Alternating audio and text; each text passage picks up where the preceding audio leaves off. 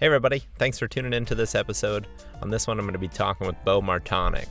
I always enjoy talking with Beau. I learned a ton from him.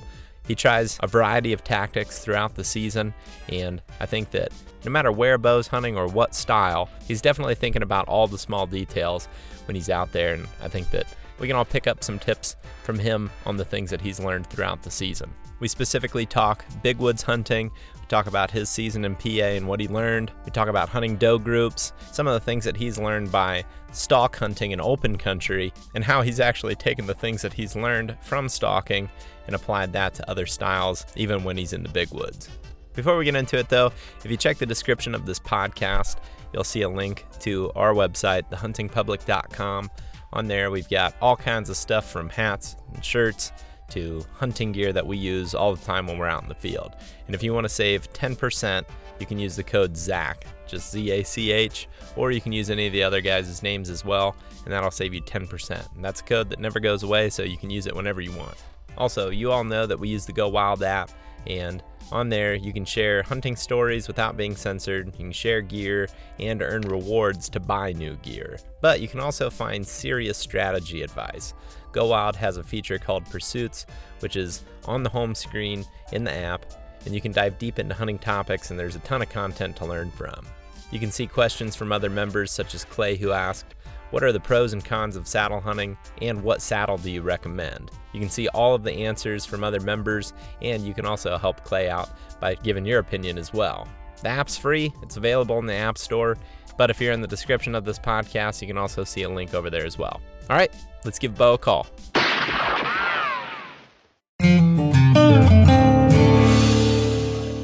I pretty much just like want to just B S like we always do and just yeah. kind of cover whatever ground we cover, but I would like to uh, hear about your season and just in general, like the things that you're learning, because I always learn from that. So I just mm-hmm. want to hear what you're thinking about that's maybe different than past years and um I guess aside from your hair, yeah, what's different, man? What have you been thinking about? What have you been learning?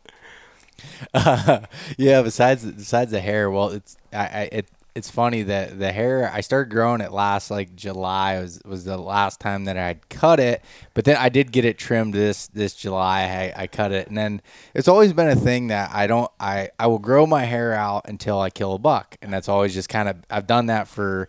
Ever sometimes it never gets very long at all. Sometimes it gets, you know, quite a bit longer. And and this year I was just like, you know what? You know, it took me so long to get to this point. I'm just gonna roll with it. You know, there's some days I just want to shave it off, and there's other days that, that I don't mind it. So it's uh it's it's kind of funny. It's just it's interesting. I'm, the, I'm but, actually the same way, believe it or not. I mean, there's some days oh, yeah. where it's just like, yeah, it, it it starts getting in my fat face a little bit too much when I'm eating or like in my mouth. And that's when I'm like, yeah. all right, I could just shave this, but yeah. Or the, the wind's like blowing in one direction and it's just like going in front of your face, your face. And it's like in, in front of your eye. And it's just like, you gotta be kidding me. Like what, what am I doing? Yes. But yeah. yeah. And, but honestly this year I've, I've hunted a lot this year, uh, more than than I maybe ever have uh, for whitetails. Um, well, I guess I didn't start until, I guess, the middle of October. I hunted mule deer. I was, I was in Alaska in September hunting moose, and then I went to hunt mule deer in South Dakota and had a freaking blast getting to do that. And I came back, and I was just like, holy cow, it's whitetail season. And honestly, I went into the year of just like, I'm just going hunting. It w- wasn't like... hunting a particular buck or anything, and then of course the old trail camera trick, you know, one one decided that even though I knew that buck was there, he he gave me the uh, enough that like I really want to hunt this deer, and I thought I could kill him in that like third week in October, and I just I could not figure out where this deer was was bedding at, for, to be honest. Like I mean I tried, and it was just a really I hunted some really flat big woods stuff this year, mm-hmm. and I've hunted it in the past, but I put like most of my season into this area, and and honestly looking back on it, I I don't know why, because I hate hunting flat big wood stuff. It's so difficult for me to to figure out some of the movements, because you're I was, I was working on just edges so much and just different in vegetation types versus when you have terrain that can also impact movement. And I, in my opinion, hunting areas with terrain is easier for me to to figure out, especially when you get into that pre-rut rut time frame. And and uh, but I was I was hunting this deer, and I just kept. I mean, I felt like it was just I was doing. This, I wasn't doing the same thing over again, but it felt like it, you know, like every, I was in the same area, I'd be in different trees, or I was on the ground, or I was in like, but I, I was hunting a lot. And, and honestly, it was the best year that I've ever had as far as buck sightings. Um, I, I saw so many deer this year, which is great in a, in a lower deer density area, but I do think the population is coming back a little bit. So I think that had a play, a lot of young bucks, mm-hmm. a lot of moving, but I didn't in, in hunting really every day from like October twenty-fifth to November the twelfth in P A, I never saw the seeking phase of the rut. I either saw full on chasing or they were locked down. Like I, I, mm-hmm. I've, well, I jumped a buck that was locked down with a doe, but like everything was, it was weird. Like my normal travel areas, I'd try to hunt. I wouldn't see any deer when I hunted there, but when I'd go to specific doe groups that I knew from previous years when they kind of came into heat and I played off of that, then it was like, I was having just madness in, in those places. So it was, you know, a typical rut from a, a hot and cold, you know, mm-hmm. going back and forth, so to speak. But that was something that, that uh, this year was, like I said, I saw a lot of deer, a lot of bucks. Um, I had passed on a, a pretty good buck early. I ended up seeing that big one on Halloween in the, in the beach brush. And, and the, the thing that I've learned in the, in the past, but it was just like even more, more in my face this year was how much those older deer, even during the rut, don't like to come out of cover. And even when you're hunting the edges of it, if you can't shoot into it, you're kind of out of the game. And, and mm-hmm. the beach brush will get so thick in those spots that I can't even get a, find a shooting lane into that stuff. And I felt like I was just like, I don't know what to do. Yeah. It was, it was kind of one of those situations. So yeah. that was, um, and then I did on November seventh, I did hit a buck in a shoulder. Um, and I, I still don't understand. I was actually talking to Lee Ellis about this because, so I, I don't, I haven't used expandable broadheads really ever. Uh, I mean, I have killed a few deer with them, but not never as my primary arrow. And, and I got in, it got into my head where I was like, someone was telling me like, oh man, you got to try these heads out. They're great. You know? And I believe they are good heads, but my mindset has always been to aim for that, that V, you know, that vital V area right and hold tight to the shoulder. So I did, and honestly, it looked like the arrow like bounced off of him. Like it, it hit and dropped straight down to where the knock was hanging down at, mm. at down at his feet, and he, you know, ran about forty yards and just walked away. And and I came back in the morning and followed blood for five hundred yards. He never slowed down, never bedded down, nothing, and grid searched, and and then still hunted the area, trying to never never to be seen. Mm. And so that was. That was heartbreaking. Obviously, you never want to have that happen. And uh, but, you know, it's funny when I sh been shooting fixed blades my whole life. When I make a bad shot, it's always back.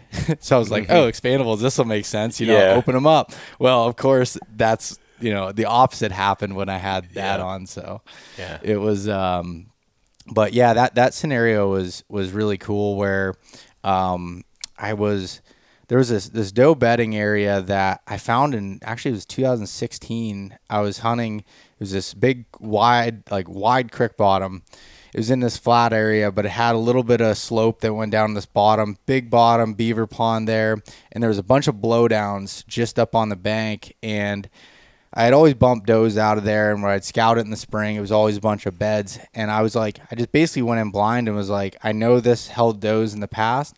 So I came down across in the morning and crossed the beaver pond and hopped up on the bank and just climbed up in the tree. Wind was blowing down out of it. And and um, I heard a bunch of grunting going on on the other side of the, the blowdowns. And I got out my grunt tube and just gave it to him pretty good. And he came in like, you know, just ready to roll. But, um, so that that was a that was a super cool encounter. But the the one thing, other thing I I learned this year was, so I, I've always been big on calling. You and I have done a podcast on mine before, mm-hmm. where we talked almost you know a lot about calling, and my calling just didn't seem to work this year. I don't know what it was. I did a lot of calling mm-hmm. and not a lot of responses. So I, I, I don't really know what to uh, what to chalk that up to at this point. But it was a similar situation with with my dad um, and uh, also my cousin that that we were t talking about. It. It was just uh, an interesting uh, kind of, I guess, uh, analysis of of how that went this year. Mm-hmm. Yeah, I. keep I'm I'm struggling to bring myself to call in a lot of situations, which is weird. I feel like I'm and and granted I've been hunting a lot more open country this season, which won't always be the case, just the way that I get. I also am trying to stay a little close to home this year because I got a bum knee that's still kind of recovering, so I kind of take a little more breaks this year.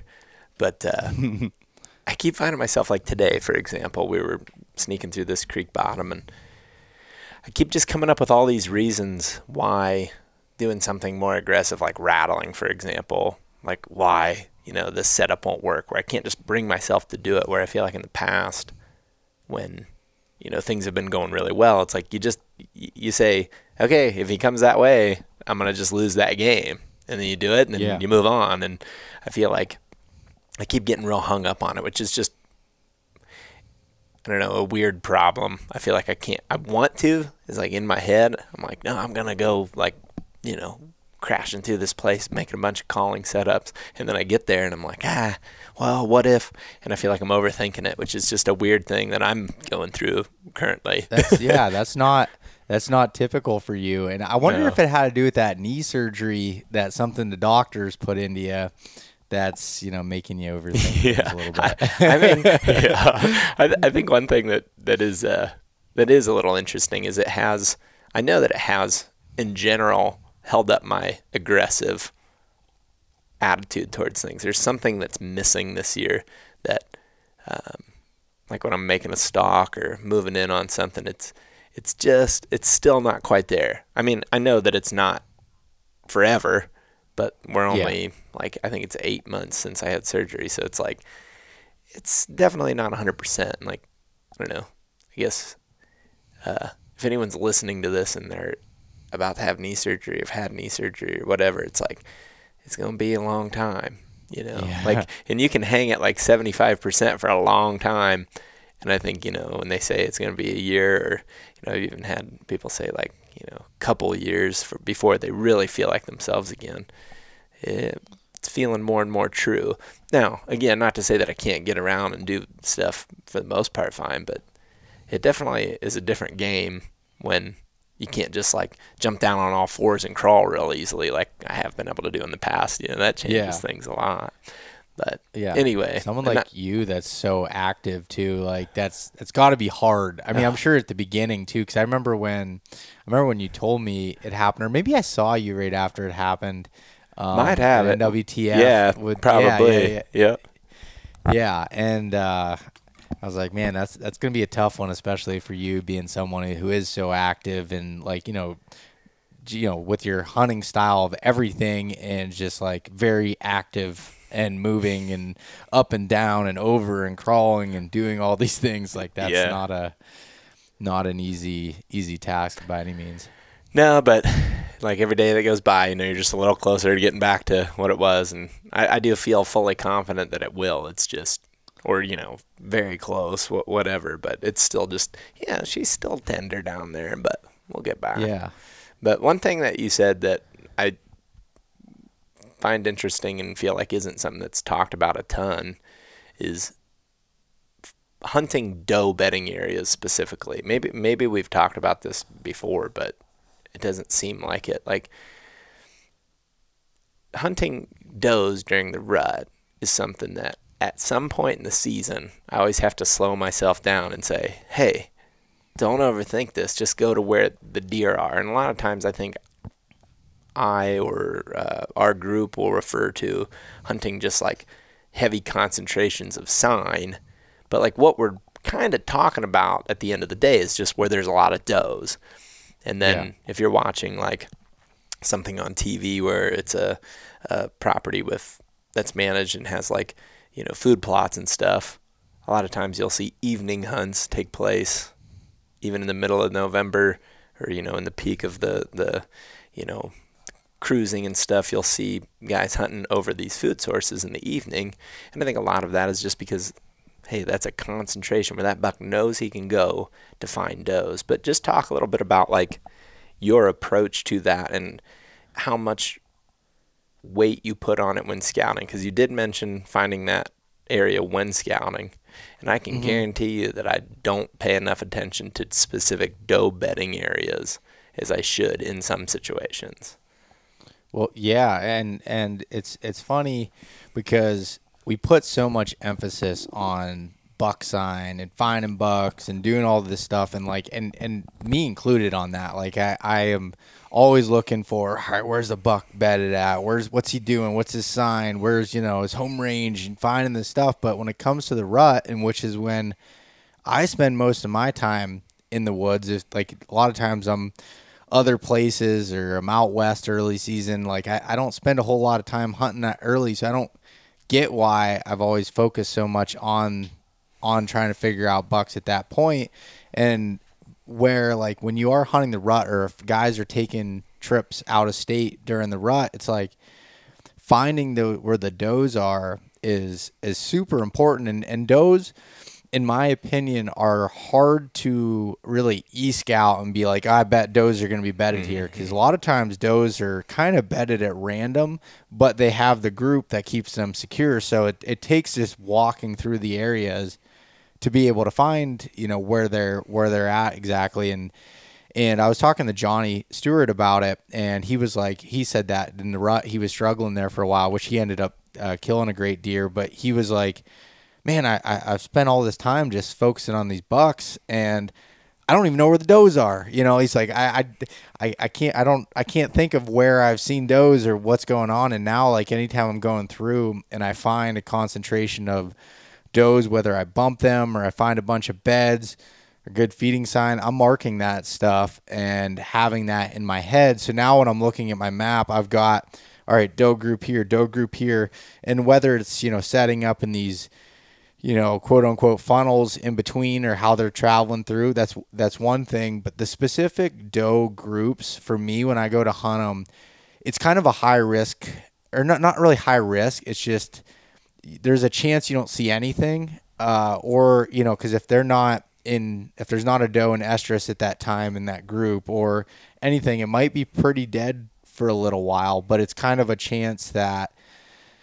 that, you know, I'm willing, uh, willing to take. And, and this year putting some emphasis on that, it felt like it, once I, I was able to recognize that really in the middle of, of hunting through the rut and shifting to that, I started getting back into those encounters again and having that. And so, and, and like the, the places that, that I'll find does a lot of times, especially during the rut, is like, they're being harassed, so they, they tend to go to that thicker cover and just bury themselves in it. Mm-hmm. And just and so it, it can be kind of difficult to find a setup to hunt. And what I was doing was, even though I'd scouted these areas ahead of time, the winds are always changing and everything, so I wasn't going into the dark and climbing a tree. I'd get in there right around daylight and kind of feel it out and figure out what tree I was going to get in, if I was going to hunt, you know, from a tree, or if I was going to hunt from a ground. I just, and also I've learned that when you're hunting those specific doe bedding areas, rarely do I have encounters at first light. It's because, you know, those does sometimes are not coming back to bed until nine thirty in the morning. So, the, and the bucks kind of know that. I think a lot of times they lay down first thing in the morning after running all night, mm. and then they get up that mid-morning and started searching. So out of, I want to say it was eighteen bucks that I saw over a sixteen day period, and all of them but two were between ten and two. And we always, you know, you hear that, but like that's what I saw. Mm-hmm. It was just like middle of the day, a lot around noon, just like checking those those doe groups, and it was uh, it was really interesting. And and one thing that what really gave me a visual is when, not to jump ahead to West Virginia, but just something when you're hunting open country, which, you know, you hunt a bunch out west of this open country, you can actually see the movements and how they're going. And watching bucks go from doe group to doe group, as I was sitting there glassing, and I was like, all right, there's two or three does in this bottom.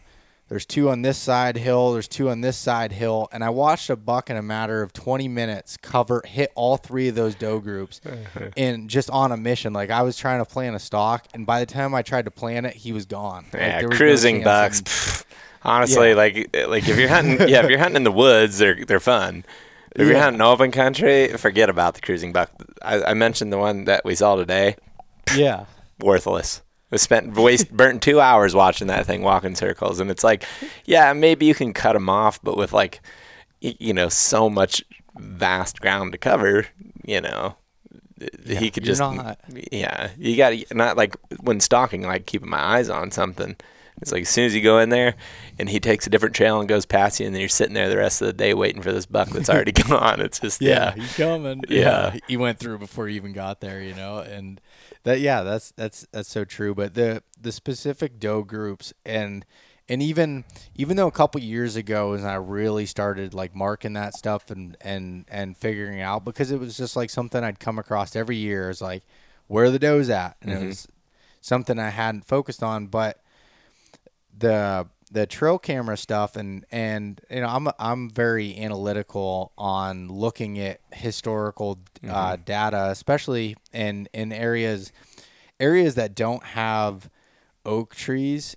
I believe historical data during the rut is really good, because if it's all browse, the there's not these food sources that are changing so much that they're doing similar things year after year. So it was like I'd get you know, I'd look at my trail camera pictures, and I would save the doe pictures versus, you know, worrying all just only saving buck pictures and deleting them. And I'd look at, okay, I had does in this area during these weeks, and you know, or during this time frame, or all of a sudden, you know, one big, one huge indicator is if I ever see a doe on camera that lays down next to a scrape, that next day is going to be wild. Like it's always, it seems like when they're ready, they just like lay down by the scrapes and are like, I know you're boys. coming through.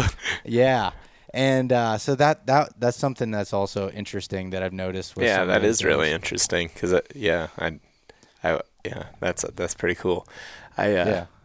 One thing that you said though about the open country, and like one of the things that is a goal of mine always is to try to hunt as many different habitat types and terrain types as possible, because like, I hear, I hear people say, you know, well, you know, come, come over here and hunt. It's not that way here. It's like, yeah, I, I get that. But the more of these types of places that you hunt, the more experience you get in all of them, it helps you. Hunting open country flat out, buddy, helps you hunt timber. I, I like, I, I fully believe that. Now, on the other hand, hunting timber totally helps you hunt open country. It's just to have those different experiences, I think, is really helpful. So it, it's cool to hear, you know, yeah. you say something similar, because well, it's just something I felt for a long time. My, my cousin Mason, he, he's been super, super successful year in, year out. Yeah, he, he shot was, some huge and, bucks, dude. It's awesome. Yeah. and and he and what, and what he said, because, you know, I was talking to him and I was like, you know, it really seemed like, especially, I mean, he, he's always been very a very good hunter, but in the last six or seven years, he's just been like automatic. And I was like, what do you think it is? And he goes, when I started hunting mule deer out west and seeing how bucks shift beds and how they're moving and how they're working through landscape, he's like, it's not exactly the same. It's not an exact translation, but he's like, that has helped me take basically all this timber that we have that you can't see forty yards in for the most part, and just like act like it's not there and be able to, to try to visualize how they're moving through terrain and landscape, and and you know how they shift beds and do things throughout the day. And and it was just it, and I was like, yeah, like I, you know hunting when I was out in South Dakota and and hunting mule deer out there and hunting whitetails in West Virginia and seeing that stuff, it one hundred percent translates. It's not the exact same. When I say one hundred percent, I don't mean it's an exact translation, but there's so many things that you can pull from that oh, to absolutely. learn. And what you said about just hunting different areas, I mean, I don't care if you're hunting, even if you're hunting different species, mm-hmm. you can learn so much about, you know, hunting elk and, and different things can help you just be more well-rounded and at least be able to recognize situations when you go into mm-hmm. things. But it's funny what you say about, like, you know, guys will say to you, oh, yeah, come over here, and, you know, and do this. Any every single person thinks wherever they are is the hardest place, absolutely. Including myself. You know, yeah. like, I mean, you oh, get yeah. these you get these things in your head of like, oh, man, it's yeah, if these guys, you know, came here. It'd be, let's see how they do, you know. And hunting is like, hard. Period. Yeah. I mean, hunting is hard. Exactly right. I, I guess maybe exactly unless you're right. in a high fence area, but like that's not even, you know. Yeah, that's, that's not, not for that's me. Not yeah. But no, that's. Uh, I mean, another thing, an, another another thing that you said about like watching, you know, observing in open country, bucks checking does. Another way you can learn a ton from that is tracking, and I think that's really cool. Like watching how deer are interacting through following tracks is just, you know, a never-ending learning game. You know, you just constantly get to see different examples, and that's pretty sweet too. Well, yeah, my brother, um, I was just talking to him before we jumped on this podcast. He just shot a buck, and he go went uh, with his he goes with his in-laws family. They have a camp, middle of nowhere in P A, and every year, it's like their tradition that from the first day, from first light, they start doing deer drives. Mm-hmm. And they've got they've learned these areas so well that they, you know, they know what these deer are going to do when they're escaping. And from hunting in the snow, especially doing these deer drives, watching how bucks, when they're pressured, what they what they do, and they always it seems like they always try to circle back around at some point to get back to where they were mm-hmm. and where they feel safe at. And by looking at tracks and being able to to see that, it's it's it's super cool. We just we just got some snow here, and and uh, I've been like looking at the different areas and what got what areas got more snow than others. You know, versus a dusting. Some oh, places yeah. got three or four inches. I was like, I want to go look for tracks. Yeah. And uh, do it that way. But no, that's that's one of my favorite ways, and I've not even done it even close to successfully. It's just really fun to, you know, jump out of the truck and be like, well, I guess the reason I like it in a nutshell is it feels like nothing could ever go wrong. Okay, you bump one, who cares? Like, I don't care at all. Good, right? Like, now you know right where he's at. Now keep, get yeah. going, you know? It's like, I, I love that idea. And I feel like, I mean, while it's not that simple, it's like, I mean, where when you're bow hunting and you're in the timber and you're still hunting around and all of a sudden one goes running and you're just like, shit. Like, that's it. That's my day. But yeah. it, not always, but, you know, it feels like at the moment we're tracking, it's like, you know, I'm always hoping to watch one, like, you know, bail out of there. It's like, oh, now, now we're on. But I do yeah. really enjoy that. Yeah, because, like, when you're, when you're in the timber bow hunting, like, and you're still hunting through somewhere, it's like a lot of the day you're like, I don't even know if there's something in this area. So you're like, you have this mind game. And then it's like, as soon as you let your guard down, it seems oh, like yeah. that's when you jump on up. Totally. And it's like, well, there goes. Totally. Yeah. It's, it's pretty funny. It's, I always call, call it like when you're, when you're hunting your best, if you're still hunting or sneaking, you know, you're never taking a play off. Like, you're never making a, a, a misstep, or, and if you do, you pause and you reset and you like retune into your environment. But it's a hard thing to stay super focused on. I mean, I would never want anybody to sit here and think that I every single day, you know, have no issues. You know, I never, you know, make a bad step. It's like, hell no, man. I like actually recently I feel like I'm struggling to get in tune. I think part of it is is a little bit with like, you know, you got a bum knee, or I missed all turkey season. Like, there's certain things that I think help me hone that skill, and I'm just I just feel a little off this year, which makes a little sense. But, you know, I, I struggle with that, you know. Opaque legs, yeah. that we said. Yeah. Yeah. It's, dude, it's like I wear this this thing, and it's oh. like under my pants, you know. And it, it's great because it makes me feel like I'm not going to, you know, hurt it again, because I definitely get in some yeah. weird situations where I'm, like, bending it backwards, or would if that thing wasn't on. But, like, you know, I got just like this gigantic right leg right now, and it's it's a weird deal. But yeah, I just picture you going through the woods and like that one leg just kind of dragging, you know, pulling it along. To yeah. the I'm like picking it up and moving it along with me. Yeah. So uh, what uh, what else like are some of your takeaways from hunting the flat stuff this year? Because I know you said you didn't like you don't like doing that, but like certainly hunting that more this season, you learned some things. And I, I feel like too, um, well, I guess one one thing that I would be curious about is when you say flat, it's more like just a rolling type of situation, right? Um, this is pretty flat, like not not much even rolling for miles, and then it would like drop off into bottoms, and then it might, you know, there there's sections that might be rolling, but you might find a mile, mile and a half of literally no topography change. It's just flat and kind of some swampy areas in it. Not true swamps where you need waders or anything, but just, you know, where you're going through and having gaiters is a good idea because mm-hmm. it you might sink in up to your knees a little bit, but it's more just like mossy, kind of grassy stuff that's open areas that are mixed in.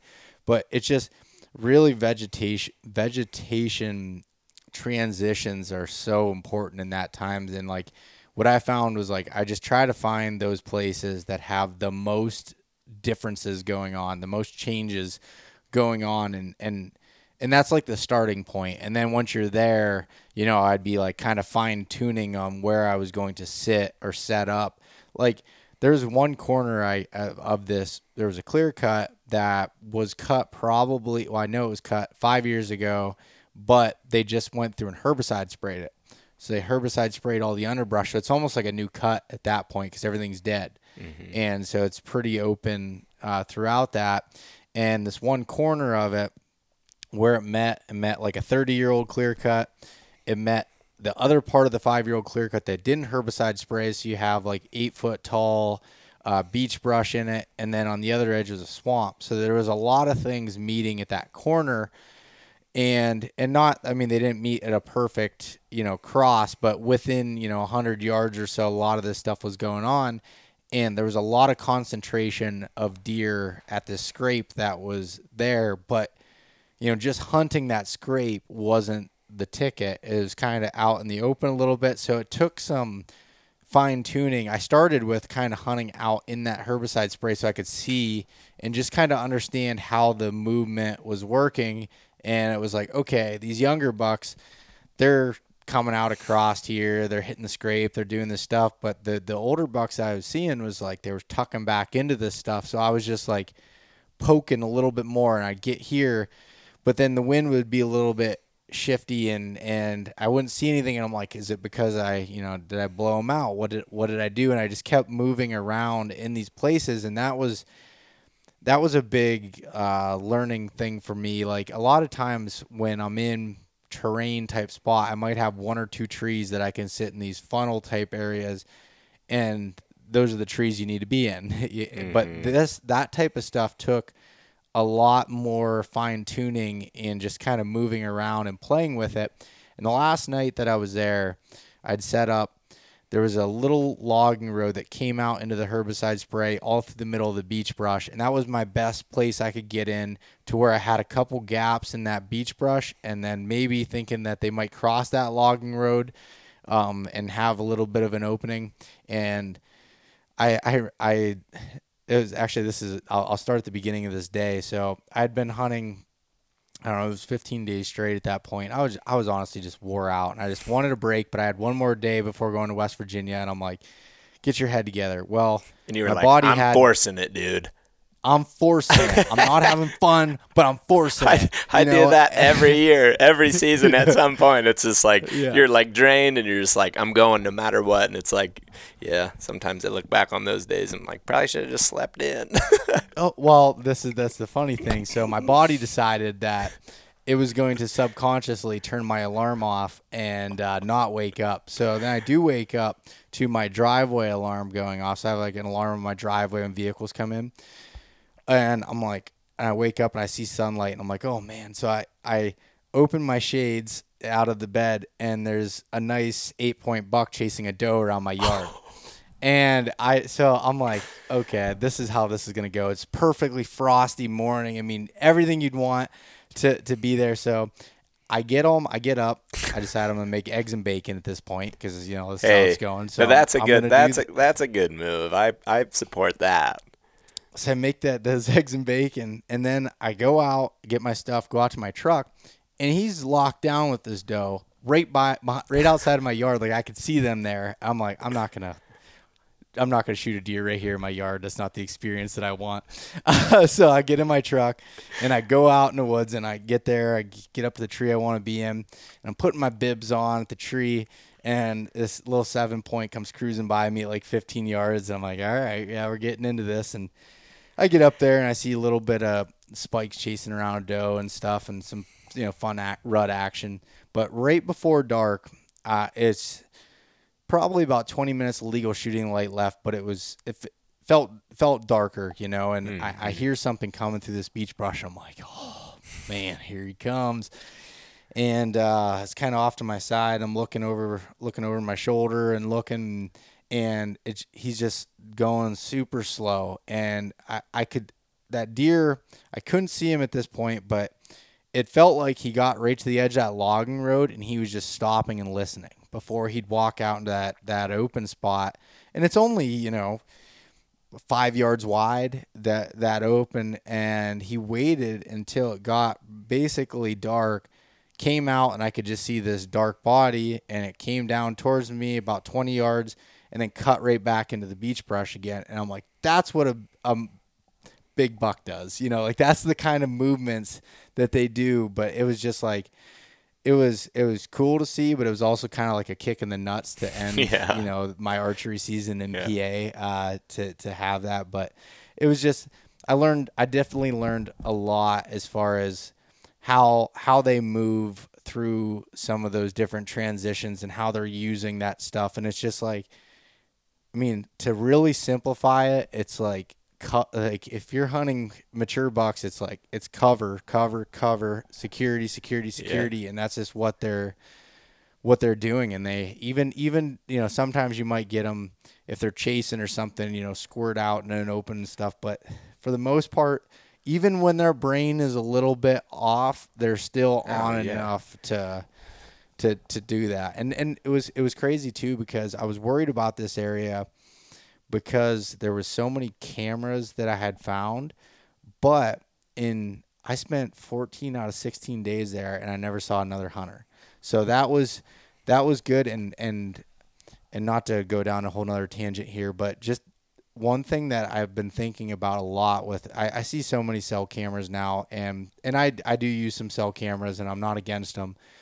But I was just like, man, you know, this sucks. I'm seeing all this, but I really believe that people don't hunt if they're not getting pictures of deer. At least, so at least a fair keeping, percentage of them. Yeah, at least a fair percentage of them, and it's keeping people out of the, the woods a little bit. And areas like that are lower deer density, or really any any public areas that deer aren't on these patterns where three days in a row they're going to come out in daylight and do whatever. It's like that that might be an advantage of like it, it almost like it's perceived pressure mm-hmm. more so than it is. Yeah. Oh, it yeah, def I would say it definitely is that. The perceived pressure is is a real thing though. It definitely has driven me out of areas. I mean, coming up on, you know, those like areas where there's just, you know, cameras lying down a ridge. It's like, I mean, I guess this guy owns this one. This isn't yeah. I can't come over here cuz he's just got shit laying around everywhere. Yeah. but but uh I guess the one thing that I wanted to mention about what you said about the uh buck hanging out on the uh edge of the logging road and listening. Yeah. I mean, you say that's what a big buck does. I mean, that's what even not that big of a buck does, like the one I shot in Pennsylvania a couple of years ago. Yeah. He did the same thing. He made a move and we heard him come down to the edge of that logging road, and I'm pretty sure he bedded down. He either bedded down or didn't actually move a muscle for a long time, like yeah. twenty, thirty minutes maybe. And then grunt, we grunted, made a little bit of noise, and then he came right down right to us. And it's just interesting that, you know, at some point in their life, they get that life experience that tells them, hey, I need to be a little bit smarter. You know, even that buck that I shot, while he wasn't the oldest buck in the woods, I don't even think he was the oldest buck in that area. Like, some, you know, maybe he'd been missed. Something, you know, maybe somebody had skipped one off his back or something. Something taught that buck to be smart, you know, smarter than just walking right out into that cut until he heard something else that confirmed, okay, I'm probably good. Well, that tricked him. But he was, I don't think, he, I honestly don't think you would have came out there unless we grunted. You know, I really don't. Well, I, you know, first of all, I always assume any buck I don't see is the biggest buck there. Absolutely. So, so that's just like a mind thing that I play with myself. But oh, two, I think that's a great I wish, attitude, though.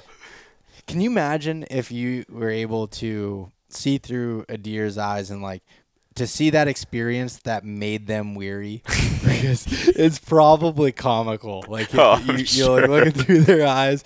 You come up and, you know, it looks up and it sees you standing there as you're sneaking through in a ghillie suit. And it's just like thinking you're being stealthy. And he's like, oh, my God. You know, takes off. Or, or like, or like whatever it is. Like, I, I don't know. I just, oh, I've thought about that before of like, I want to know some of the things that these deer have seen with the hunters out there, including myself. Oh, yeah.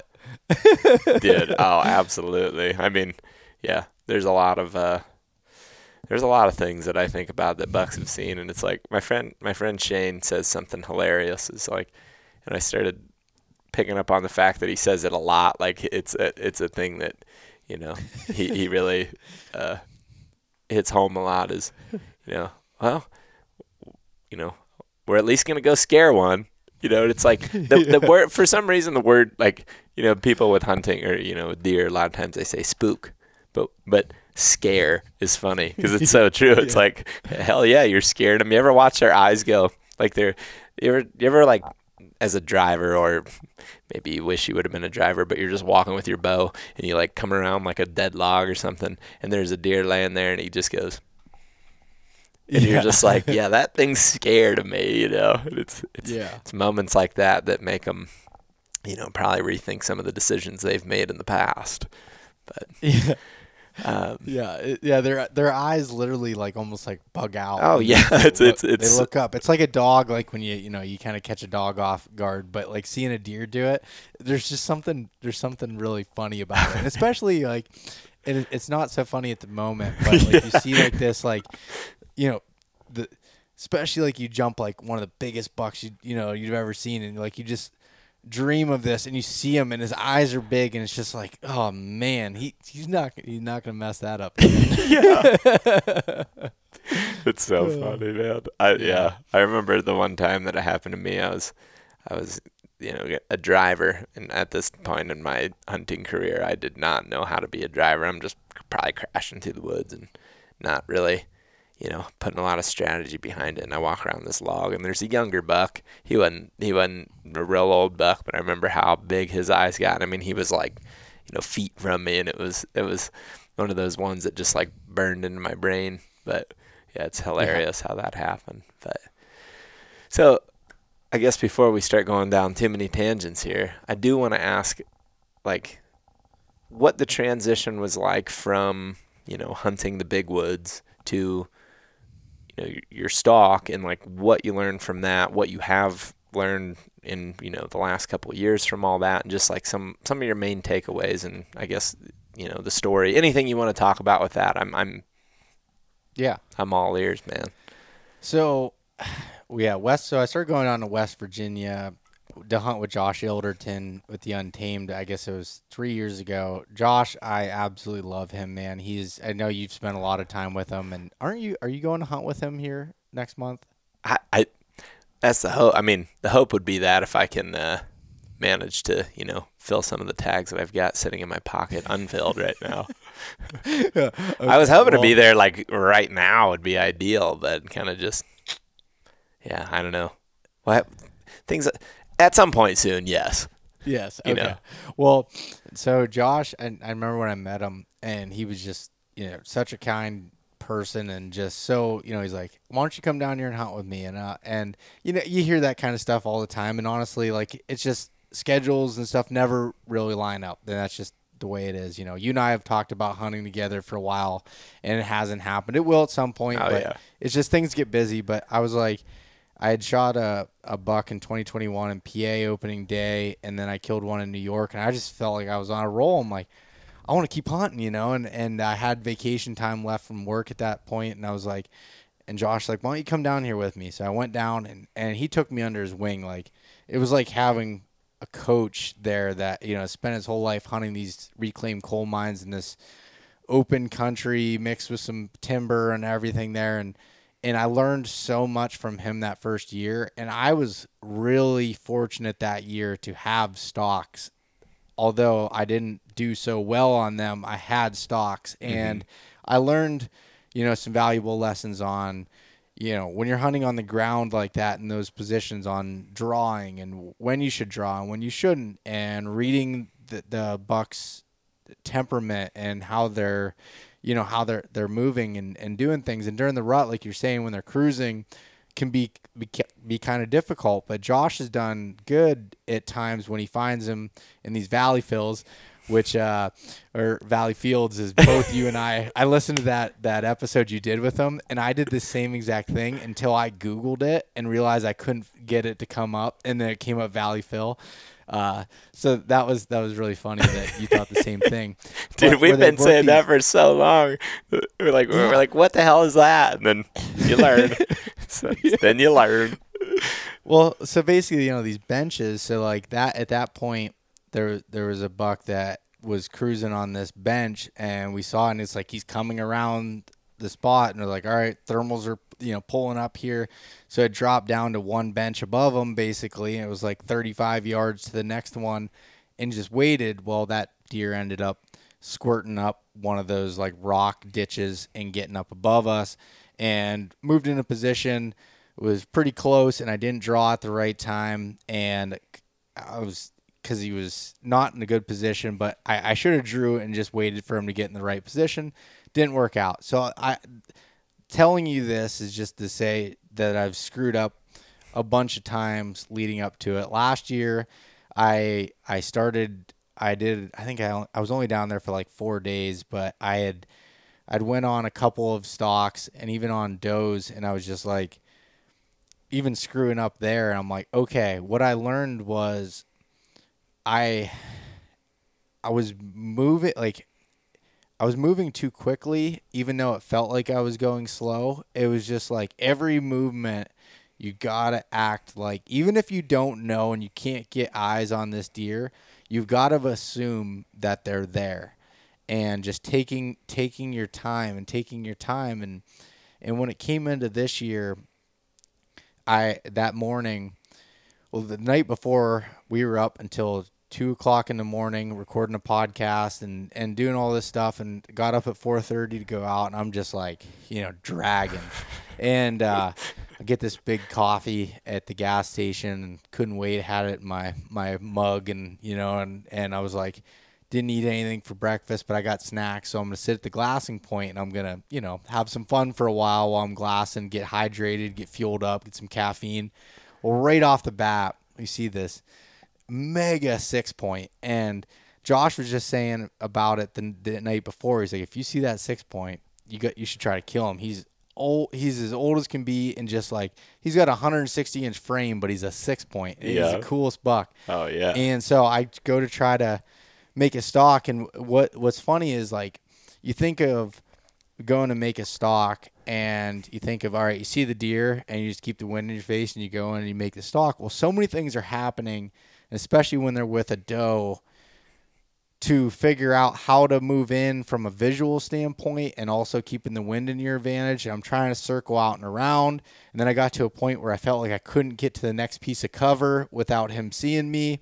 It went back and forth, and eventually that buck pushed these does into this this just briar thicket draw. And I tried circling around, and I, I bumped the does out. And again, because I didn't think that they were going to be right there, and I kind of just was, you know, lollygagging a little bit. I had a camera guy behind me, and I'm just, I started off slow, and then I'm like, there's no chance they're going to be right here. Well, that's where they were, and I, so I blew them out. And when I came back around, I spotted this other buck that ended up shooting on this hillside uh, with a doe. And so I got around the backside of the hill in what looks like open country out there. Isn't always so open. Mm-hmm. It's just really covered in briars and these autumnal bushes and all this stuff. So I'm trying to get through this with getting snagged. My clothes are getting snagged. I'm going up through here. And so when the morning started, it was thirty-four degrees.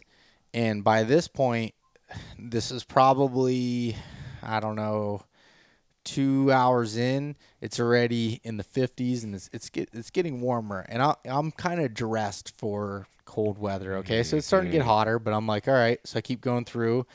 Get up, I take a layer off, I wrap it around my waist, waistband, and I'm sneaking up, and I can see, I can hear grunting and stuff down below me, but I can't see it. And I, I range the bottom of the hill, and it's forty-eight yards, so there's not, there's not that much in between us.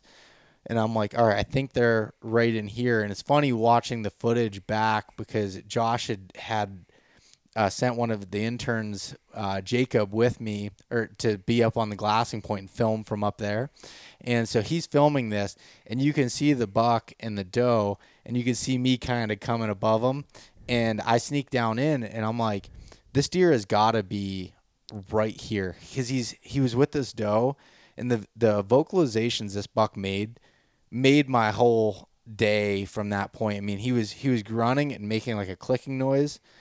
When he, I, I can't even mimic it, because it was it was really cool to to be able to hear, and he's just he's just circling almost like elk glunking.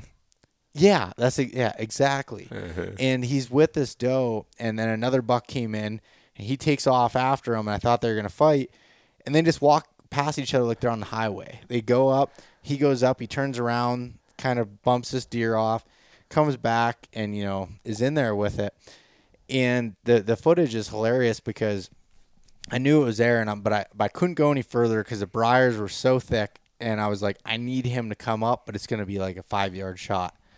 So I started grunting and getting aggressive and, and digging up the ground and hitting trees and doing this stuff. And in the footage, you can see the buck like looking up the hill like, what is going on up there? And he starts like you know growling at me and doing all this stuff. Well, I ended up getting – I was I was so close. I was eight yards from the doe, and I didn't know it because it was so thick in that spot. And they bump out, and I'm like, dang it! So I sprint around to where they're going around and trying to cut them off, and uh, I just didn't get there in time. And they go out into this wide open bottom. I mean, as wide open as you could think. And they lay down, and all of a sudden they disappear. And I'm like, is it, did they slip out? You know, ten minutes goes by, fifteen minutes. I'm like, did they slip out and I can't see them? I'm like, no, they've got to be there. It's just must be taller grass than, than I'm thinking in that one, one section. So I was like, man, it's sixty degrees at this point, and I haven't had coffee, haven't had water. I'm super hungry. I should just go back to her, glass into my pack, get some food, and you know call it, you know we'll try to relocate him and go after him. And then it's, something clicked in my head of like, no, like that deer couldn't have went anywhere else. You can see the landscape. You need to make you need to make a try on it. And the wind was just off to the point where where I had to go to stalk at him was going to be like very close, but it was it was pretty steady being flat there. It wasn't swirling or doing anything. So I got out, and there was this old coal road, and I got to that spot, and I'm like, I'm gonna have to crawl from here. And and so I, I got down, and I'm crawling, I'm going across this this you know this black coal road, and I'm going so slow that I, I would only move when the wind would gust. So it might be every thirty seconds, it might be every ten minutes to. But I knew I needed to cover my sound because up against those rocks and the grass, and when it was dead calm, it was loud. So I had to make those movements, and I kept going. And then finally I spotted a glimpse of antlers. He stood up and kind of went around that doe and bedded down. I'm like, okay, he's there, like confirmation, game on. And I, I found a tree that I just had to shift over a little bit, and I could keep between us the whole time, but I just kept crawling, kept crawling, kept crawling, kept crawling. And he got up probably three or four times, and this is over a span of three hours that that I'm crawling and, you know, just pulling myself forward, putting my bow up, pulling myself forward, going through this grass, and and I'm trying to range where they're at, but ranging in that grass is is super difficult. You know, I'd get one range seventy-four yards, the next one would be forty-eight, and I'm like, what what am I picking up on? And so finally I just started ranging that tree in front of me and estimating what the next one, how far he was from there. So I was like, when I can get ten yards from that tree, I'm thinking they're only another twenty yards past that. Because at one point I got to about just under fifty. I'm like, should I stay here? You know, am I going to risk this? And I'm like, no, I need to make sure that when I get a shot opportunity, I'm either going to blow them out or I'm going to have, uh, you know, a perfect shot. And that was what went through my mind. And again, I was like having that, that confliction in my head of like, what do I do in this scenario? Because I'm not, I'm not very skilled or experienced in stalking. So it's like trying to go through these things in my head. And finally I, I get up to, I see a patch of like clay or soil that's in the middle of this grass. And if I can get to that, I, I'll be quiet and I can move laterally without making any noise because it's soft and it's mm-hmm. quiet versus this grass. So I got to that spot and he gets up and breeds this doe and just like goes to town, gets his job done very quick. Uh, just to say it was very fast. And he, he, he, he, he moves off and, and it was just like, I'm like, man, that was so cool. You know? And I'm, I'm sitting there and I got, I got my release kind of clipped on at this point, and he just comes around. What I found now, like afterwards, was basically a little thicket inside the open area of briars and taller grass, but you can't see it until you're pretty close. And he comes around that outside of it. There was like a ring trail around it, and you know, they were bedded within it, and he came out it, and it looks like he's coming kind of right at me. And I drew when he went behind that tree that I was kind of behind. And then I walked on my knees to the right just a little bit, just like kind of moving over. And I remember I wanted to shoot and just kind of like, there's my opportunity. And I'm like, no, just, you know, settle down. He's, he has no idea you're here. This was a mistake I'd made in the past. Like, don't rush it. So I let him come just a little bit more and stopped him. And I, I guessed him at twenty-eight. And, um, and so I held my twenty-five just high lungs there. I think he must have been right at twenty-five. I hit him right there. He zipped off and, and ran into a, a brush pile and just died fifty yards later. So that's uh, that's kind of how it went. That's awesome, man. There, there's a lot of really great tips there. I think the first one is that comes to my mind, and I've been in this situation before, is like, oh, where'd he go? But then you trusted that he couldn't have made it out of there. I think that's yeah. great. I mean, I may need that tomorrow. You know, it's just one of those deals that we get in those situations often. It's like, okay, like, let's be realistic with ourselves. Could he have made it out of there? Like, probably not. So committing to it is a good thing, which is step one. Yeah. I think the the other thing is just going like he's there.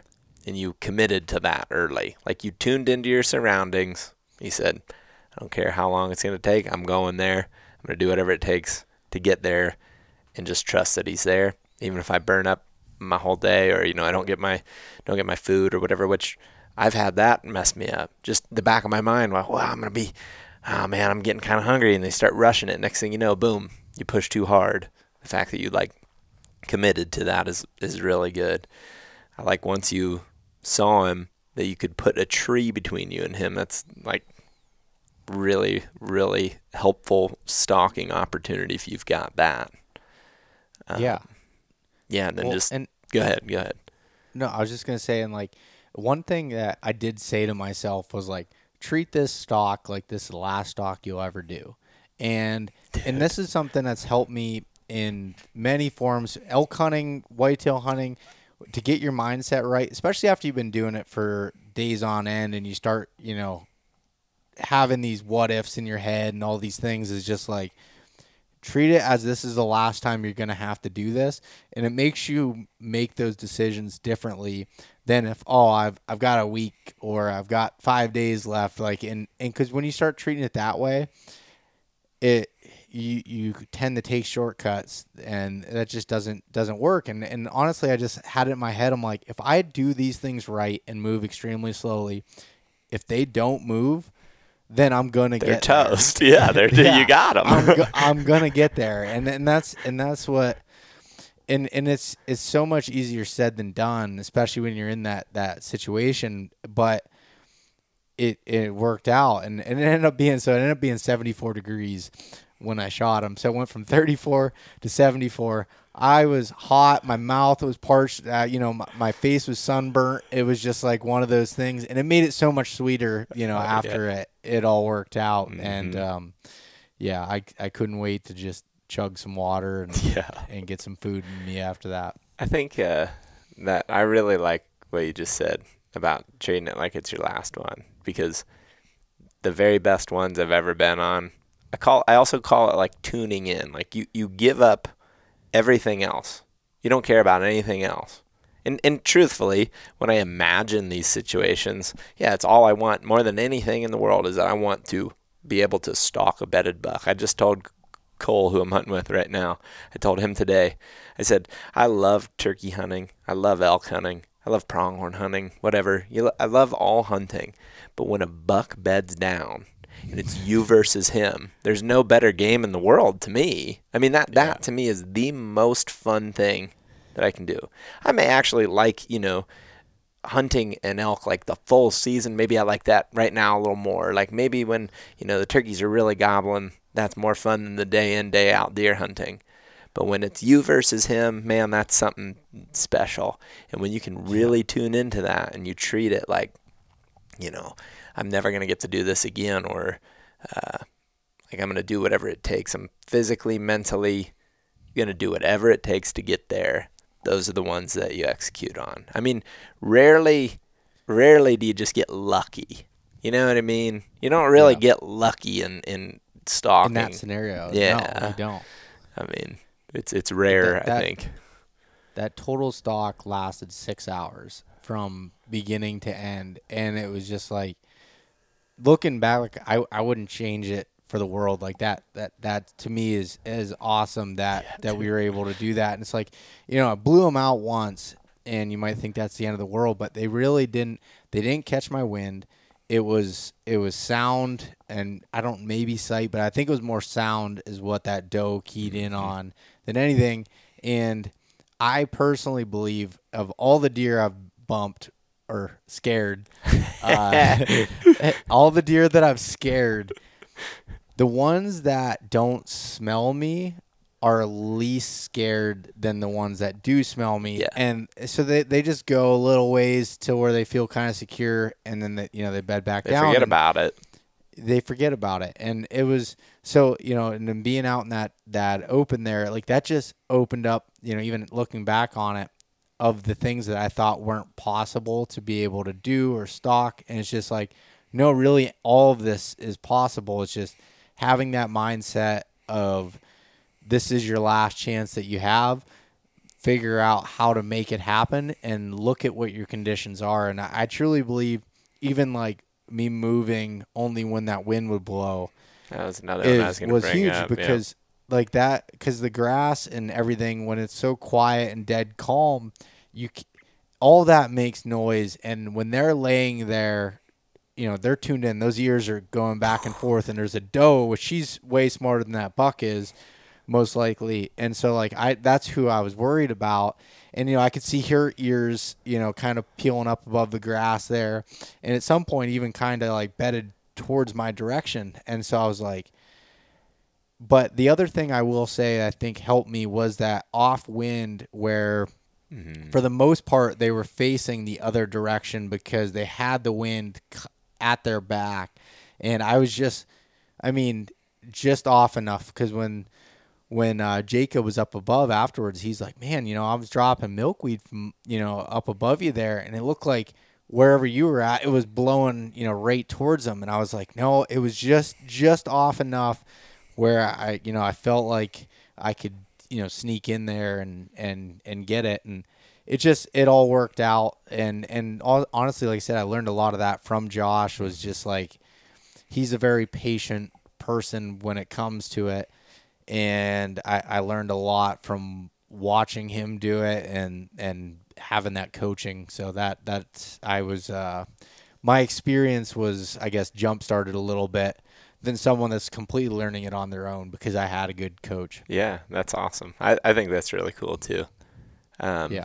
The the wind thing is, is a really cool one. I think is just like waiting for the wind to move, you know, things around you. And, you know, you talked about them being in tune and their ears moving. Like, something that I practice while I'm in the woods is just how do I, how...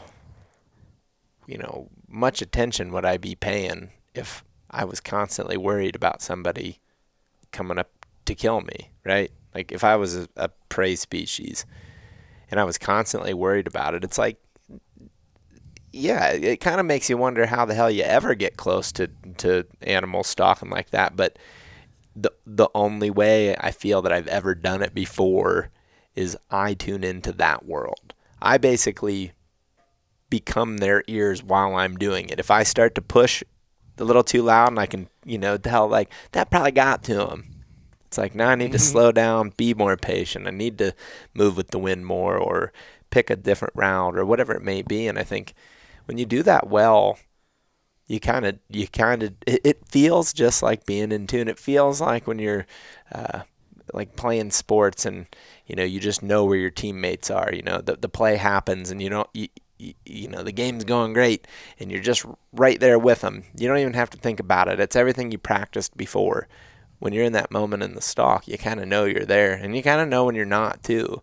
Like you said on the one, you were feeling like, uh, ah, you know, they're probably not here. And like I, I, like I've recently messed up a bunch of stalks on mule deer, and I know there was a several times that I was like, man, I just never really got fully there. Like the full tune in. And I feel, truth, truthfully, I feel extremely frustrated at myself for not getting there. Like, cause I know what the problem is, but I'm just not as, I'm not playing it like it's my last one, every, you know, every time. There's, there's some that I did and still failed, but there was other ones where I like look back, I'm like, what the, what was I doing? Like I just, I, I lost confidence too early, and then just like let a silly mistake, you know, lose lose the game. Well, in uh, in South Dakota, so I screwed up two stalks out there on mule deer, and I learned, this is something I really learned from that one. Well, both of them I lost visual, but I knew the first one they couldn't have come out of this group of trees, and so I was like, okay, and so I go down for the stalk. And I'm, you know, I'm creeping in, and I, my dad was up on the glassing point, and I had him running a camera, which is comical to, you know, as far as him running a camera, and the wind's blowing like thirty miles an hour, and this lightweight tripod, he's trying to hold that down and like zoom in and do it. But he did, he did a good job. But it, what what I saw was, you know, I got in really, really tight, and I was in this group of trees, and I'm like, where is he? Like, did he blow out? Like, what? What is going on? And then I kind of like, I was like, oh, he should have blown out by this point. And I kind of let my guard down a little bit. And I even kind of like stood up and looked and nothing. And I walked around and didn't see anything. And anyways, I come around and I walk all the way back up to the top of this big cliff where we were up there glassing. And my dad's like, that you were in this group of trees and that buck came out. And I can't help but think that maybe when I let my guard down and I stood up or whatever, that that caught that that caught me. Mm-hmm. Now the wind did shift a little bit too, so maybe that was it. But nonetheless, you can see it in the video. This buck runs out and he's like looking back, and I'm in there, you know, just in the, the middle of it. And then later, a couple days later, spotted three bucks that went up and they bedded in the timber, so I couldn't. I could see where one of them was at times, but then the sun was coming up over that side. So, like, you, you know, you look through your glass, and when the sun's shining in it, it kind of no, gives, like, a haze. Yeah. And, and you good. can't really see very good. and so, but I was like, all right, I'm going to try it. It's the last day. I'm going to go in, and I d- did this big, long stalk, drop down this, this valley, get in to where close. And I had a waypoint marked where I thought they were. And I get in there, and I'm like, man, I just, I, my confidence was low, real low. And all of a sudden I see this, this goofy buck that I really want to shoot. He had this like big spike on this side, just a goofy looking deer, full velvet, and in, you know, October. So really, it was, so yeah, he's, he's goofy. He's goofy. Yeah. So, so he, so he, uh, he takes off, and, and I go like running at him because I thought I could get around this knob and get another shot at him or whatever, and didn't work out. And then I just kind of like, you know, I just walked back to see where they're bedded at.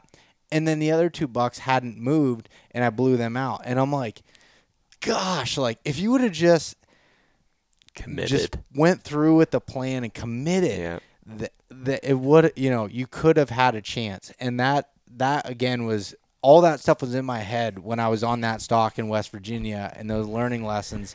And, and I, I'm thankful for that. I had those, you know, in South mm-hmm. Dakota and, and stuff when I came back to, to here, because I think that really helped me, you know, be able to make it happen. And, uh, yeah, I don't know, but the, the confidence thing. And I think that goes into all forms, whether you're hunting the rut and you're sitting in a tree day after day, mm-hmm. or you're on the ground or whatever you're doing, finding whatever it takes, your playing your own mental games with yourself of how to, you know, rewire your brain to give yourself confidence is, is important, especially when you feel, based on your scouting and whatever else, that you feel like you're in the right spot. You got to find a way to trick your mind into keeping that confidence, mm-hmm. even when you kind of think things are down, which is a real, real challenge. Like I usually yeah. struggle the most when, um,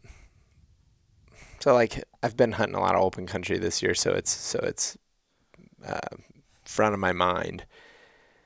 I've I've noticed this year something I've learned about myself is I'm addicted to being able to see. So when I do commit, so for example, where I'm hunting right now, it's real thick. So they'll they'll pop into sight and then they'll pop out of sight, pop into sight, pop out of sight, and then you watch them go into a pocket of cover, and then they disappear for a long time.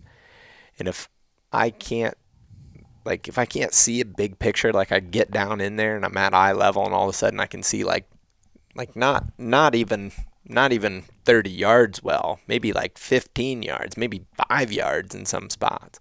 If I get down in there and all of a sudden I can't see, I start getting super antsy, even though I know, you know, there's probably a damn good chance he's just going to walk down this trail or on this edge or come out of this thicket. It's like I really struggle to keep confidence, and I I don't think I have a really great answer other than just you got to lie to yourself almost. Like even though yeah. your your gut's not even your gut, it's like what it's what you want. You know what I want is to get back up on the glassing knob so I can see what's going on down in there. But like, what good is that? At a certain point, what good does it do to just see one? Like what yeah. happened today? You know, I why I felt frustrated when we first got to talking is like, I kind of just watched him again, and that didn't do him any good, you know? It's like I got to get a little more aggressive and then start, you know, if I got to make moves from there, that's fine. But, like, just get in there and be patient and trust it for a little bit. But then I get in the timber. It's the same deal, but, like, day in and day out, you're never seeing anything. You're just like, yeah, what the hell? I'm set up on this scrape again. Cool. Like, I don't care. I'd like, yeah, you probably did that three days, you know. Yeah, probably coming through tonight, you know, or or he hit it, you know, he hit it this morning and I didn't find it till midday. So why would I set up here all, you know, it's just things like that. I constantly, and it's, it ultimately, it always comes back to, for me, sitting. So like if I can be active, I can be patient in the active patience, but I can't be patient in the just like, you know, wait. Yeah. But, you know, everybody's different because I know there's people that are really good at that. I think can tune into that part of hunting way easier than I can, but it takes like the perfect recipe for me to be like, okay, I'm going to set up and I'm going to enjoy it, because I don't even enjoy it a lot of times. I do when it when I have confidence in it, but if I don't, yeah, why would I even be there? It's it's it's it's not fun. Well, yeah, I think I think I'm like middle of the road when it comes to the patient Seems side. Like, like I can sit, I can sit all day during the rut, many days in a row, and be able to to do that. But then I look at there's guys like my uncle, for example, who every year gets a nice buck, but literally he takes three weeks off of work and he'll sit in a couple different trees, and he'll sit there for. Because he knows they're, they're good funnel routes, and he might not see deer for three or four days in a row, but he's his mindset is like he's just happy to be out, be in the tree doing that, and he knows that if he does this thing over and over again, it's going to work, and it does. And it, that takes a different mindset than you and know, I respect the hell out of it. Yeah, I really do. Like, and it, it's a very smart tactic. It just depends on what you want. But what was funny about what all led to this stalk in West Virginia was the night before when we were doing that that podcast. So I had found this spot, a different place, um, where it was more of like your traditional timber, or the top was a little bit of like kind of reclaimed mines, so some bushes and stuff, but it was like a topo hub, big scrape. Found it the year before, and I, I literally said, um. I, I literally said to, on the one video uh, when uh, for, it was on the Untamed channel, or they were doing a scouting video with me, and I was like, if I sit here for four days during the rut, I think I can kill a good buck. What did I do that year? I didn't sit there, and three out of the four days, a nice buck had come through that spot. So that came into my mind this year. So I go there, and it's a ground setup spot. So I tuck into this bush, and I'm sitting there. I brought a little chair with me, so you know I'm comfortable sitting, yeah. and uh, And I sat there that day, and I was like, and I was talking to Josh, and I'm like, man, I've been sitting for, you know, weeks straight in P A. And he's like, Bubby, you came down here to spot and stalk. He's like, that's what you wanted. That's the experience you want. I'm like, you're right. You know, and, and I do believe, and actually, if I would have sat there during that time, I would have killed um, an eight point that was bigger than the one that that I shot. Not, I shouldn't say I would have killed. I would have had an had opportunity, an opportunity yeah. But that's not the experience I was looking for there. And I wanted something different. I wanted eyes. I've I've come to love what you just said about seeing things, and it, it started with out west. Even elk hunting, like I started with hunting a lot of dark timber spots in Colorado and all these. And once I started going to more of a mix of open country and being able to see, personally, I love that way more. Oh, yeah. And I, I've become obsessed with it. So, like, that's fun to me. I love glassing deer and glassing bucks and, like, I watching them. And even when I'm not making moves of just watching them and looking, oh, man, it's like – just watching this landscape, and you look at it for an hour and you see nothing, and then all of a sudden deer pop up where you were looking, and like that, just to me, that is just um, awesome. I don't know. Like, I, I get so fired up over it. Yeah, and I don't know how to even explain why this is true. You put me in a tree stand watching, you know, a small area and sit still, can't do it. I can sit and just glue myself to a spotting scope or binos or go back and forth for just forever. I could easily do that all day, every day, would have a blast. I love it. I've always loved that. Like, I remember being a kid, and I'd sit in my uh, grandparents' house, and there was this little window, like in a weird part of the house, where I'd be able to sit, and I could glass this field way up, way up on the property behind the house. And I remember just sitting there for hours. Every day I'd sit there and just glass deer coming out into this field, and, and you know, when you start, there's nothing in the field. But then by the end of the day, there's, you know, it was it, back then too, that area was like super populated with deer, like too many. And I remember, you know, you'd start with one and then two. And then next thing you know, there'd be, you know, twenty does and five bucks out there. And you'd be like, whoa, this is pretty sweet. And, I mean, it's the same exact feeling I get here, you know, in two thousand twenty-three when I'm just sitting behind a spotter or, you know, just pulling up binos. I, I, it's addicting. I love it. But I can't sit in a tree and look at, like, a minimal amount of space. It's just weird. I don't know. I, I honestly can't. I think about that all the time. Like, why do I love this but then hate this? It doesn't really even make sense to me. But for some reason, they're, like, totally different. No, and I, and I think, and, and you, you and I have talked about this before, but the figuring out what you like and doing more of it and figuring out how to be good at that, because there's there's a million ways that you can kill a buck. And it's just like, how do you find the ways that fit your style and what you like to do, mm-hmm.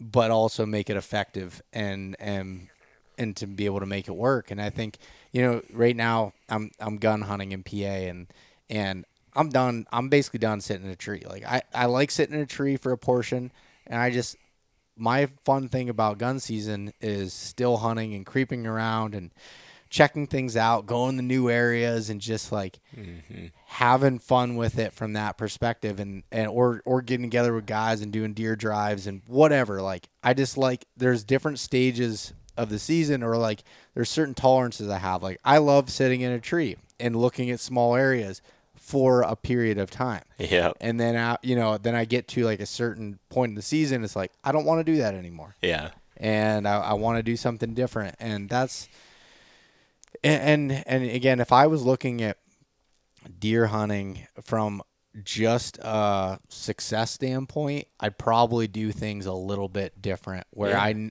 based on the scouting that, that, that I do and the trail camera data and all this stuff, I know if I sit in some of these spots for twenty days, right? No, not that's an exaggeration, but I sit there for a while. Like I'm probably going to get an opportunity, but sometimes that's not as fun for me. So I want to find other ways to still be effective, but do it in a little bit of a different way. And arguably, though, too, maybe more efficient at times. Like in my opinion, I've become significantly more efficient by finding the style that I like, because like, for example, I could sit, I can feel confident, and this is, this is no trail camera data or anything. This is just, you hit that spot in the woods. You're like, son, you sat there for five days straight. You're killing a buck. I feel like that. I come across those places all the time. Mm-hmm. And I, I feel like at this point I can confidently say that you give it five days. Yeah. I mean, you don't come across like, you know, scrape after scrape after scrape with rubs and big trails crossing. Like you don't come across those places and bucks not come through there in five days, right? Like that doesn't happen. Yeah. But I find them everywhere, everywhere, every hunt state hunt that I've ever been to.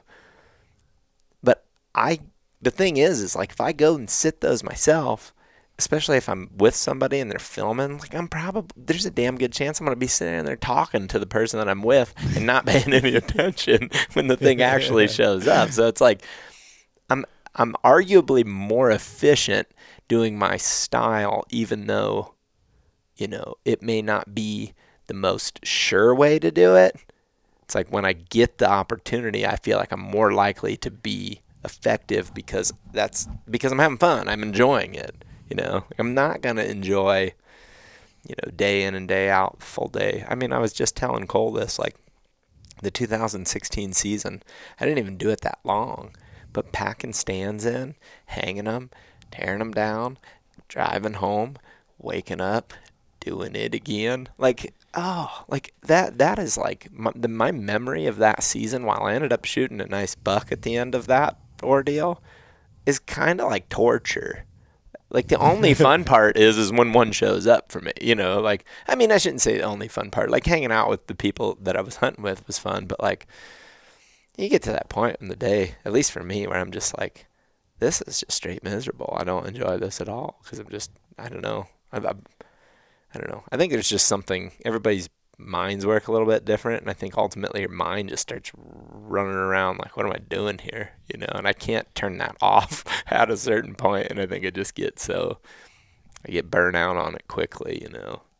Well, and, and too, the, the thing about the efficiency that you'd said is... Is, is something I think about. So, you know, I, I'm lucky that I have flexibility to hunt more than than most people do. Yep.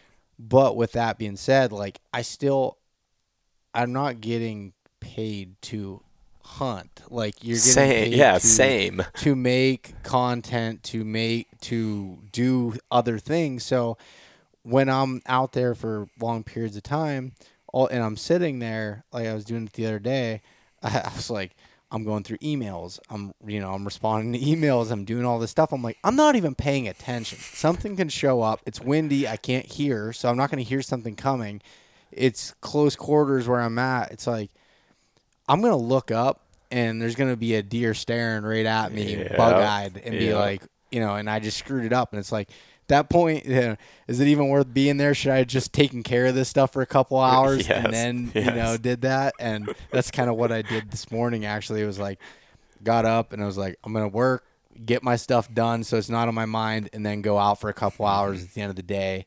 And, uh, but it's just, that's something I also think about when I'm sitting for long periods of time, is sometimes I get distracted, and this is just my personality.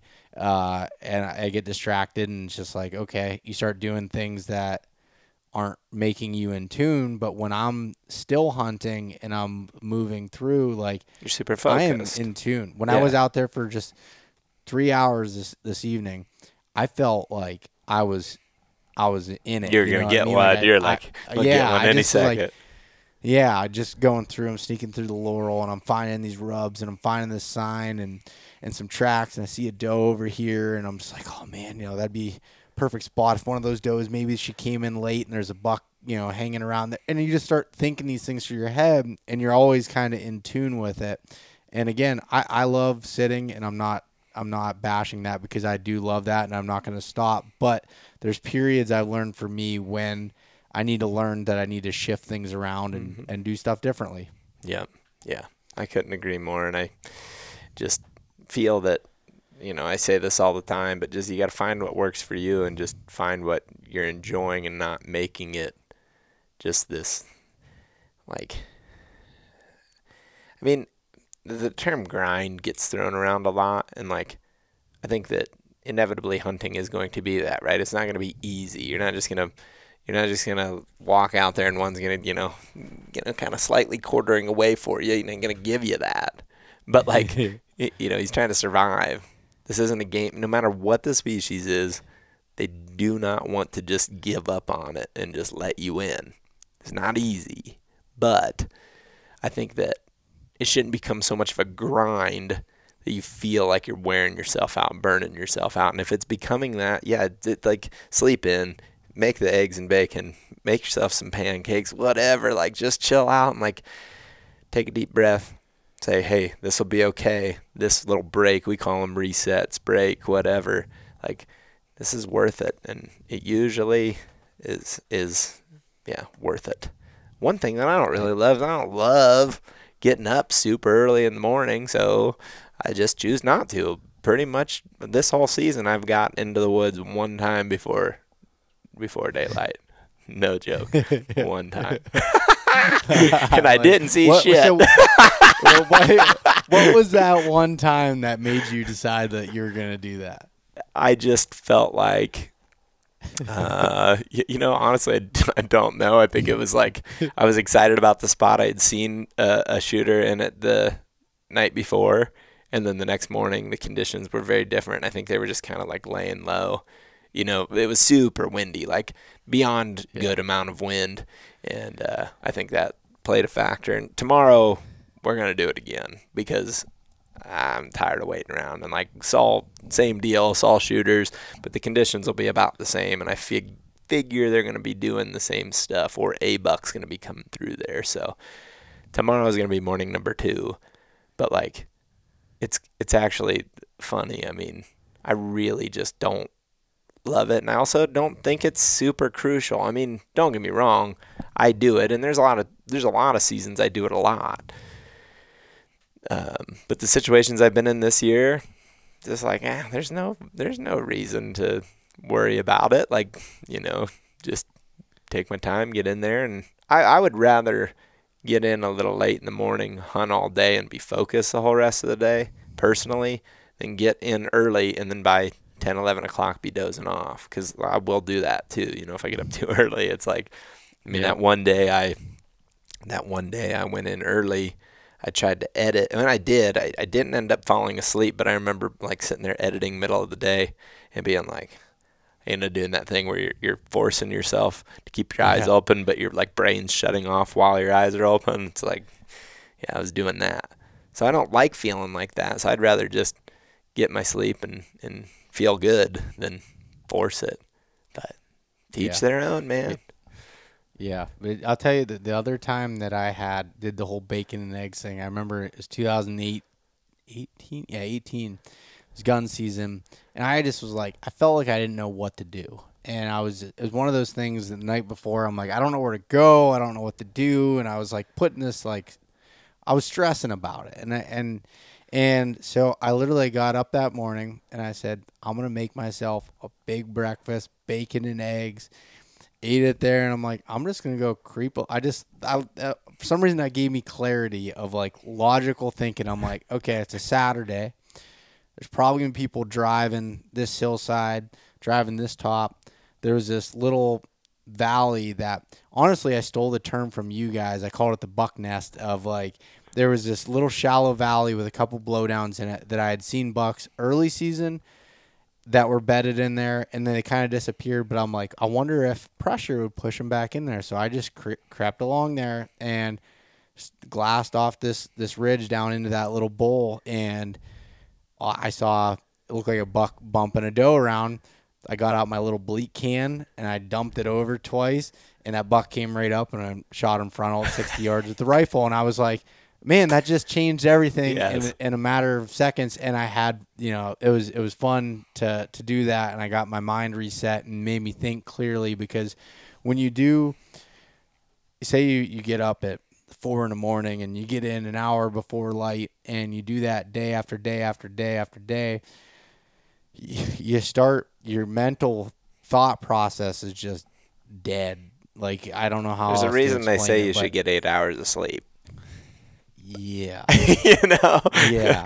A hundred percent. And like, and you know, and it's just like for, for you and, and the same thing with me, it's like, okay, a lot of times when we go hunting, and I, this isn't a complaint, but it's like you go out and you hunt and we got to come back and work on the computers and either edit or do something that's the actual work part mm-hmm. of it. To be, we have the flexibility to hunt during the day, but that doesn't mean that work just stops. Right. So you gotta you gotta get that done. Yeah. So you're doing that at night and you're staying up late, and then if you got to get up early in the morning again and do it over and over, you start wearing your body out. And it seems oh, like yeah. the, the older I get, the harder it is for me to run off of low sleep. Oh yeah, I've I've just I've honestly just given up on it, and the and the reason is is I the reason is is I've noticed over the years in turkey season, this is where I've really learned it, because it gets gnarly in turkey season. Like yeah, you know, we're talking like four hours of sleep every night or less maybe, and you go a whole turkey season. By the end of it, like, I mean, there's actually something wrong with you at a certain point, I believe. Like, I, I notice I get real irritable. I start getting, like, growling at everything and everything that's going on. Like, I can't even, you know, maybe I'm, you know, trying to plug something in. I can't get it, and all of a sudden it's like, bah! You know, it's like, I'm not like this all the time. What's the one yeah. thing that's different? Well, I'm not sleeping enough. So I've recently got to the point where, like, pretty much like that's number one. It's like getting sleep, getting at least enough rested to where I'm not going to get myself to that point quickly, you know. And I, yep. man, I will if I'm not careful. I'll, I'll go, go, go, go, go. But you take those little breaks, those resets, whatever, and it's just, yeah, I mean, it's extremely beneficial. I probably one of the things that I feel um, al along with the reset and the getting your sleep. Just not letting yourself get stressed out is, and it's, it can be, at least for me, it can be as simple as just deciding, hey, I'm not going to do this. I'm not going to stress myself. Who, what does this matter? This doesn't matter. This is something I like to do and go outside and everything. But like at the end of the day, does it matter if I get one or not? Quit stressing yourself out. This is stupid. Like, why would I hurt myself, like, mentally by sitting there stressing about it? If I start stressing this season specifically, I've just been like, I'm done doing that. I'm not going to worry about it anymore. I'm just going to chill out and go. And then everything is, you know, is better. I feel better. I'm just enjoying, I enjoy my life more when I'm not just constantly stressed out. It's just silly, you know, it's hunting. What is it, yeah. This doesn't matter, you know, I mean. Well, yeah, yeah. And, and, and two, it's like, and it doesn't matter if you do what we do or if you're just amongst a group of buddies. Like, you can start to put pressure on yourself of what, you know, others are going to think as far as, oh, he hasn't killed a buck yet. Oh man, what a good hunter he is, you know. And and it was like, for me, that that honestly had started way before anything was social media or anything. It was just amongst my own family, and and then what I've come to learn, nobody really cares. Dude, you know, everyone else is thinking all. about themselves. Yeah. Nobody cares. And it's just like, that's, that's, and, and once I like, anytime I start feeling that way on that, on that side, it's, it's almost embarrassing to, to, to say it that way. But I just think, I'm like, nobody really cares. And I remember, I remember someone, an older guy told me one time, he's like, just remember when it comes to hunting, you know, he's, he was very accomplished, and he hadn't, and he hadn't shot a buck in like five years. And he was saying, he's like, I have nothing to prove to anybody. He's that's, like, that's... and he's got, he, he had got to a point where he was like, he was chasing a certain type of animal, a certain type of buck. And he's like, I'm okay with not shooting anything if I don't shoot this. He's like, I have, I enjoy it. I like seeing these smaller bucks and everything. He's like, but I don't have to just, you know, be posing with a picture every year to feel like, you know, I, I know that, that I, I know who I am. I know who I am as a hunter, and that doesn't matter to anybody else except for me. Yeah. And, uh, that's right. And, and I, I and feel like everybody should hold on to that, you know? Ex exactly. And it, yeah. And again, it doesn't, doesn't matter if it's just with your brother or your friends or if you're social media, all that stuff. It doesn't, it doesn't matter. Nobody really cares that much about it. It's what you stir up in your own mind as, as a thing, you know? I think I always think about it like, like, go ahead, go ahead. Say what you're going to say. Uh, the last thing I was going to say about that was just, you know, for example, say if you were to, to go and, and not shoot a buck this entire season, and you were to ask me in February, if someone would be like, do you know Zach didn't kill a buck? I'd be like, no. Like, and I, or I wouldn't think of like, oh man, he he's went downhill. He sucks now. Man, like, what's wrong? What's up know, with him, dude? Yeah, what's going on? It's just like, hunting is hard, and it's just like that's that. It doesn't matter how much you hunt, how much you do it. Like, there's sometimes things just aren't gonna go your way, and you gotta you gotta be okay with with that. I think one thing that is, you know, because I because I've been thinking about this a lot, like.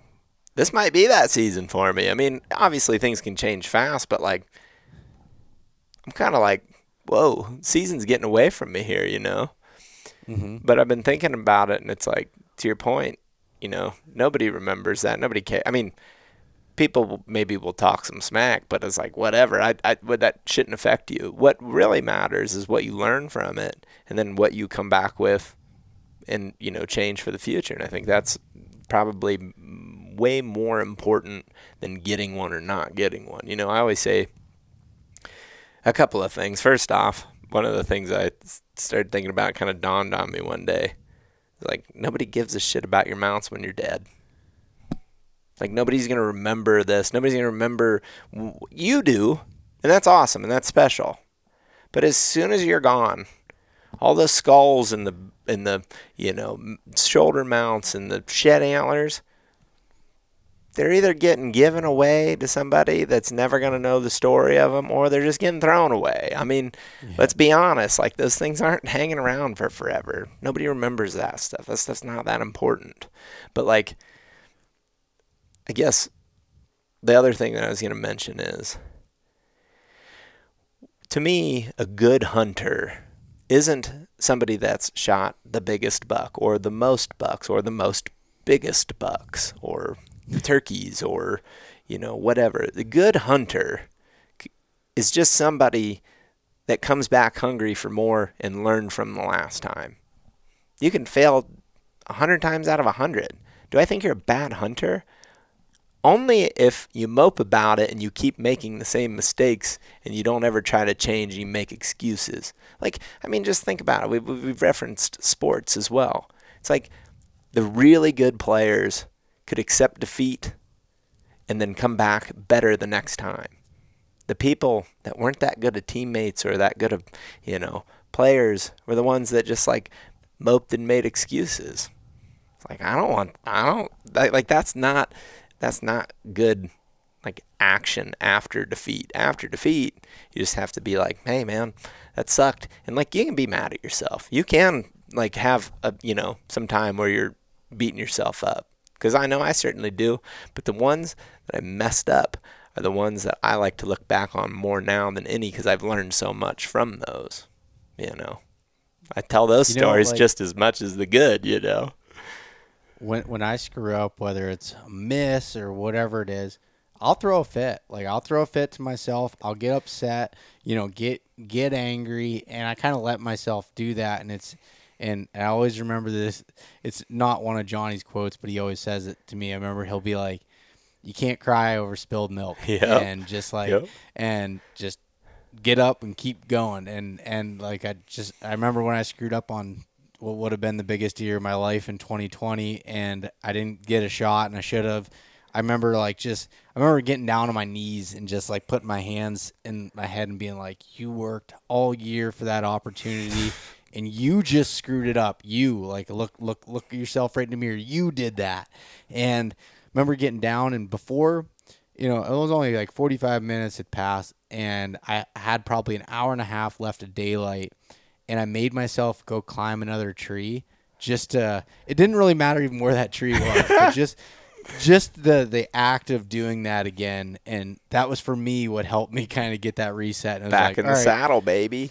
Yeah, if you know, and then the other thing that helps me deal with those things is like, okay, situations could have been different, and I couldn't have seen a deer that day, and I'd still be in the same position. Right? Yeah, absolutely, know? absolutely. And so that that's uh, that's again, it's these mental tricks, and everybody has different triggers on what what helps them and being able to figure it out. But it's you're gonna make mistakes, but these seasons, like right now for me in P A, and it sounds like you and and in, in, places, in a couple of honestly, places.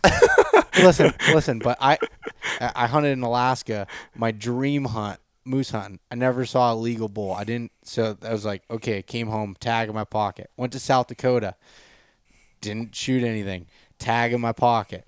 You know, P A, and I'm, you know, struggling. I obviously I had good luck in West Virginia, but it was like in, in P A this year, and the in twenty twenty, I had carried a, my tag in a rifle season, and those two years, I learned more Mm-hmm. than anything, because you get to see all these different things. And I used to look at rifle season of like, that was a failure if I had to have my gun in my hand at that point, because I I couldn't shoot anything with my bow.